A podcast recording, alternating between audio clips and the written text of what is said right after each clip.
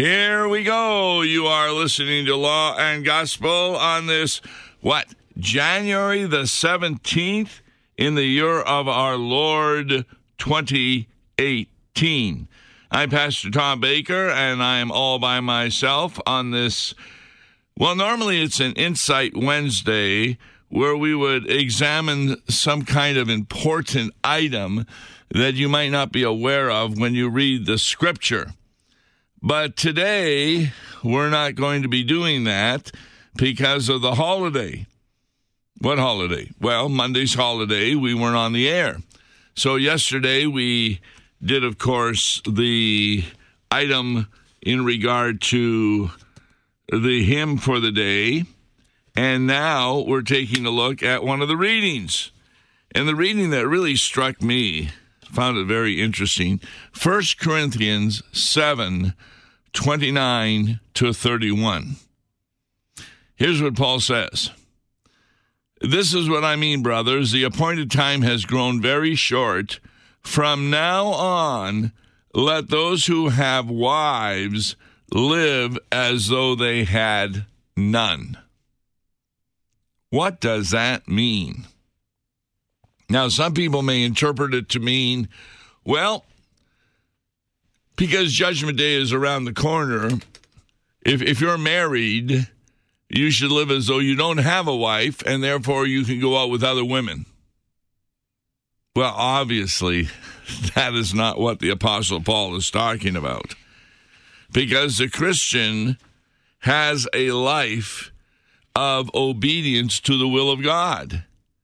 And in marriage, it is very important not to go with other individuals instead of your spouse. So he can't mean that. How do we understand a passage like this?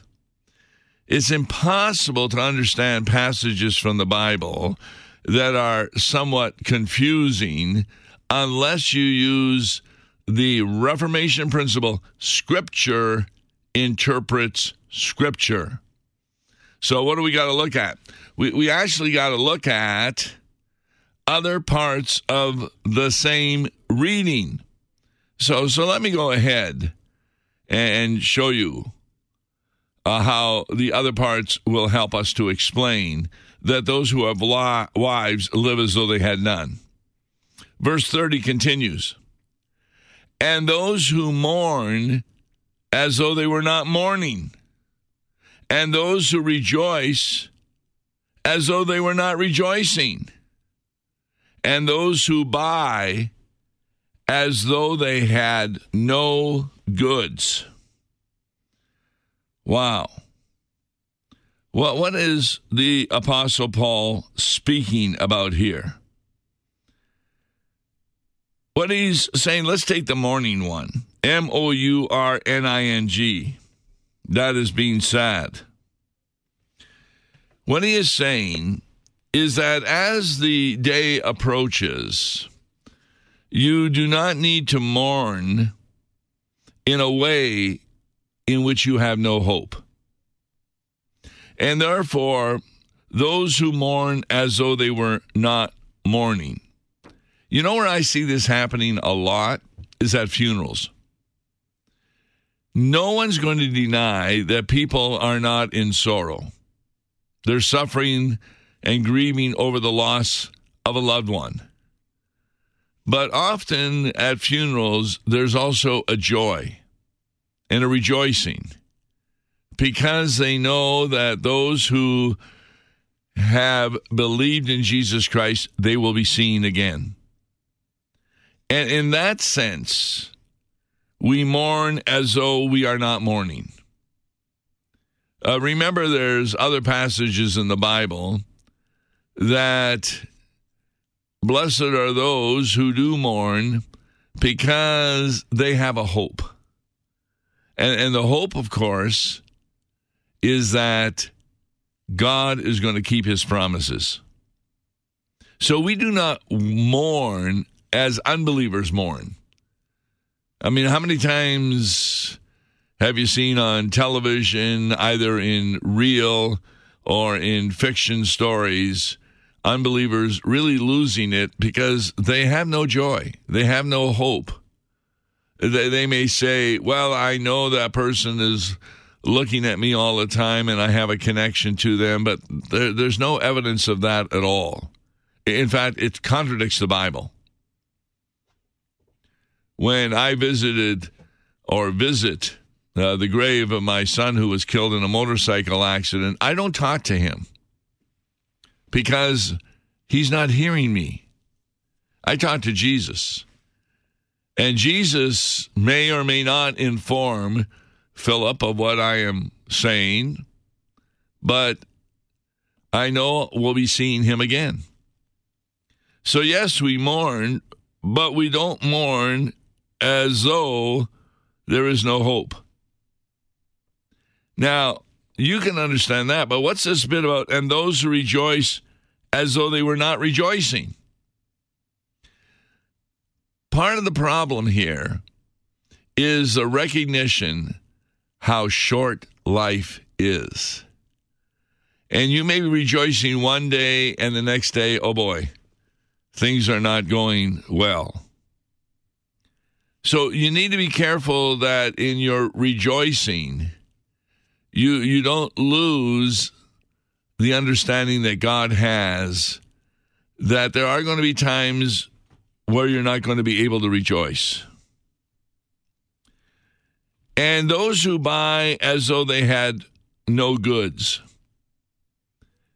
I mean, how many times do we really look forward to going to buy something? And you may not be doing it until the evening. I always like getting the advertisements for Office Depot and Best Buy. They come out on Saturday, and then I check because those sales don't really start till Sunday. So last week when I looked in it, there were 3 things I needed to get, and I'm looking forward to going out either Friday and Saturday and getting them. Probably wait till Saturday, and I'll tell you why, is because all 3 are on sale, but perhaps next week's brochures will have them more on sale. So I kind of always wait till Saturday before I get it, just in case that they're on sale somewhere else or at a better price. That's what it means that we buy as though we had no goods, because we don't want the goods we own to be the center of our life. It's not that we don't appreciate purchasing things that maybe make the house more beautiful or easier to live in or this kind of thing, but it doesn't become the focus of our attention. And in 31, and those who deal with the world as though they had no dealings with it. Now, I'm going to speak about politics here. Very few people are not somewhat politically driven. It decides who they vote for because of the issues. Issues, etc., by the way, recently had a program on where they were analyzing so-called prophets from the evangelical world, and they're talking about what 2018 is going to be like for the church. Well, half of them seem to say it's going to be great, but the other half said it's not going to be great. Now, with all the persecution going on in the church, and even in the United States, where secularism really seems to be taking over, and the church has lost much of its influence, you can pretty well guess, under the present government, perhaps the church will fare better, but things could go wrong. And so when it says that we deal with the world in the area of politics, don't make politics the center of your attention, the focus of your life. You can deal with it. You can speak about it. You can take a stand, especially in the area of morality. But if you're not successful and you become totally depressed then you're not understanding how the appointed time has grown short for you. Now, God may not come back for maybe 1,000,000 years, or he could come back today before this program is over. I have no idea. But for sure, the appointed time for each individual is very short. What, 60 years old, 70, 80? We just heard of a singer who died. She was 46 years old. Now, we didn't hear the cause of her death, but there are diseases that people get, heart attacks, this sort of thing, where you die very, very young. You have no idea when you go to sleep at night whether you're going to be waking up in the morning. Now, Paul finally gets to the point why we don't want to have wives or mourning or rejoicing and buying, purchasing items or dealing with the world at the center of our attention. Why? Verse 32 explains it. I want you to be free from anxieties. And then he gives an example, which I think helps us to understand that those who have wives live as though they had none. He says, the unmarried man is anxious about the things of the Lord, how to please the Lord. Now, what's he saying? Well, listen to the next verse. But the married man is anxious about worldly things, how to please his wife, and his interests are divided. And the unmarried or betrothed woman, that means she's engaged, is anxious about the things of the Lord, how to be holy in body and spirit. But the married woman is anxious about worldly things, how to please her husband. What is Paul talking about here? Is it inappropriate for the husband wanting to please the wife and vice versa? No. But if it causes an anxiety, once more, issues, etc. Yesterday, I think the lady's last name was Baker. It was right before my program where I did the Sunday school lesson. And she was making the point how with the new view of women in the world, where they're trying to be like men and trying to be equal to men, they've really lost their understanding of what it means to be a woman. And the divorce rate is really high. And I can understand that, because the one of the main things that divorce occurs over is money.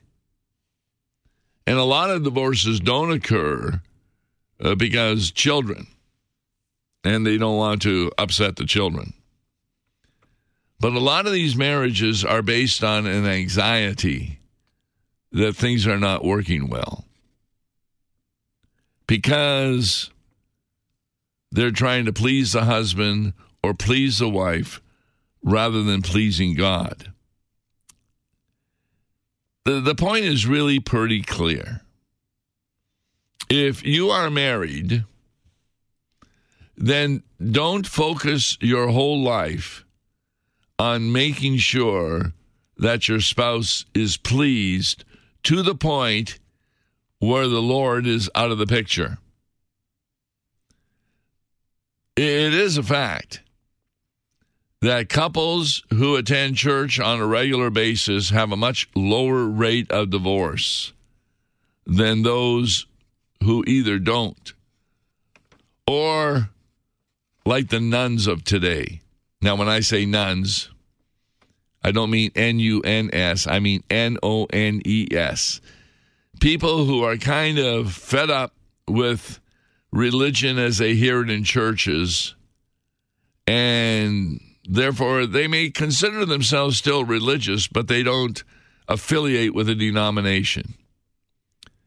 And I kind of agree that they should leave most denominations. What?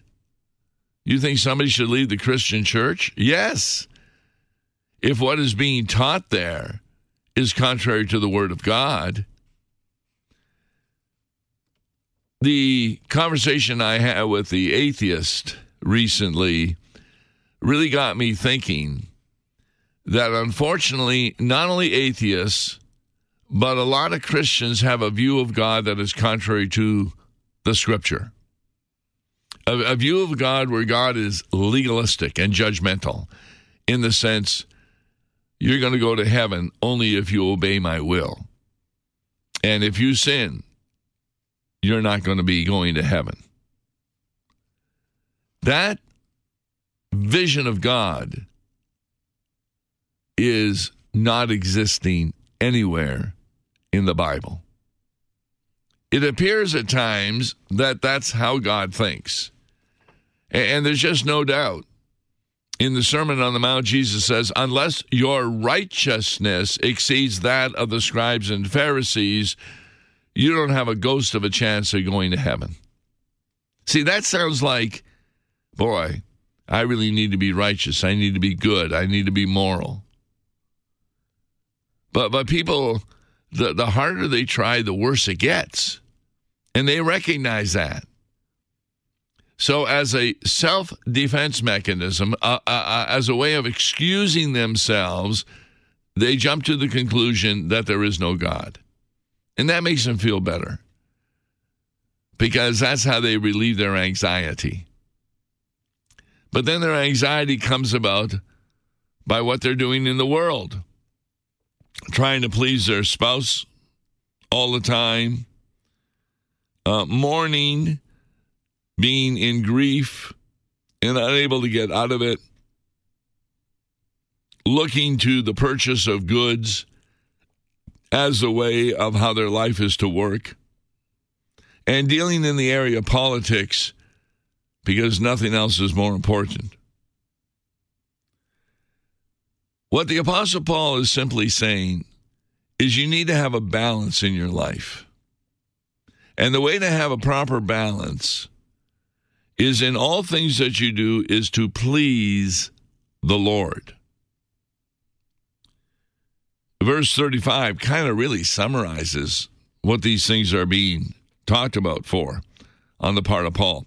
I say this for your own benefit, not to lay any restraint upon you, but to promote good order and to secure your... Now, what's he going to say? To secure your undivided devotion to the Lord.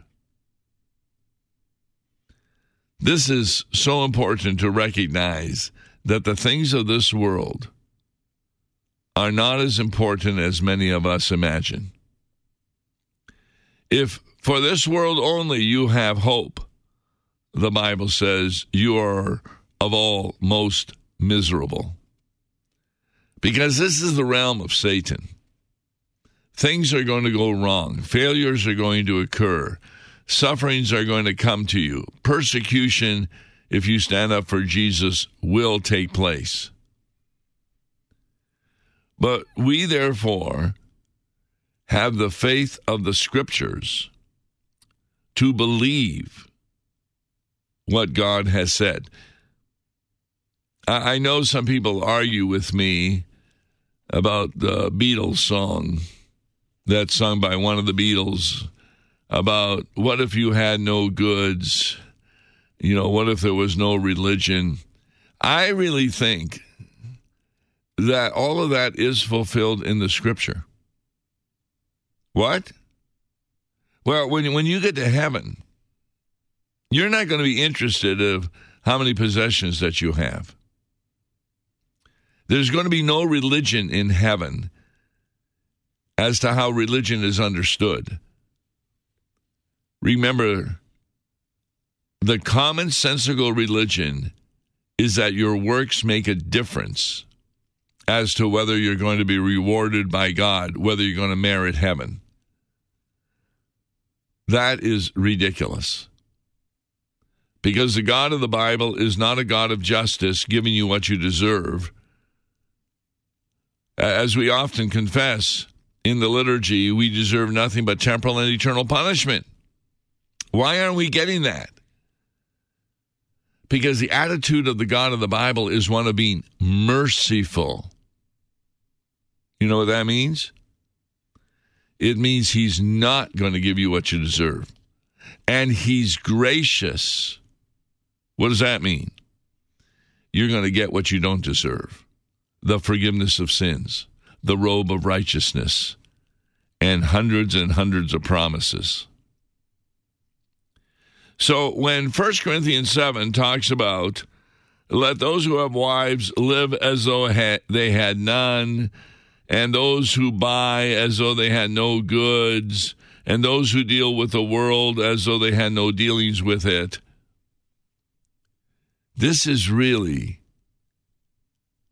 what the incarnation of Jesus taught us. Jesus was not focused on any of these items.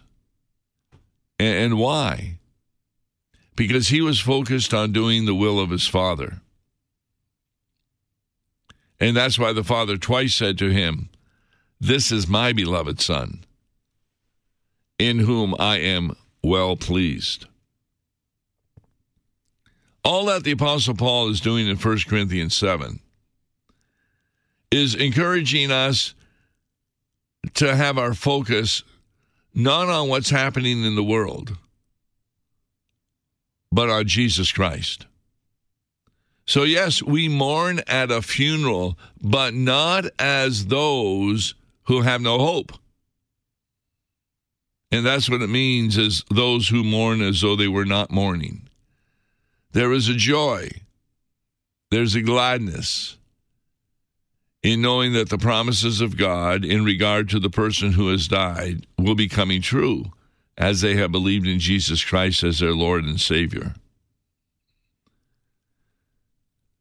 In verse 31, Paul says, you see, the present form of this world is passing away. Remember, in heaven, there's going to be no giving and taking in marriage. There's going to be no possessions that we own. Are there going to be stores where we can go buy things? I have no idea. But I do believe there'll be food and drink in heaven, but it's all going to be free. It's going to be a return to the Garden of Eden prior to the curse of having to work. When someone does have this kind of attitude, when the Lord becomes number one in their life, then you can be free from anxieties. You can have an optimistic view of what is going to happen. Because as a Christian, you'll never be a loser. Now, from the point of the view of the world, you're going to be a loser. Because things are not going to go right in the lives of Christians. But what we're talking about is attitude. What we're talking about is, how does a Christian regard these things?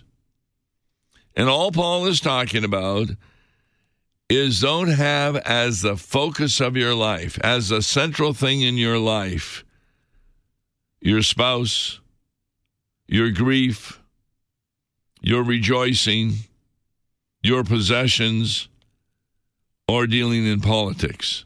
Because the present form of this world is passing away. And when you combine the promises of Jesus Christ with whatever is happening in your life, that is a way that you can be free from anxieties.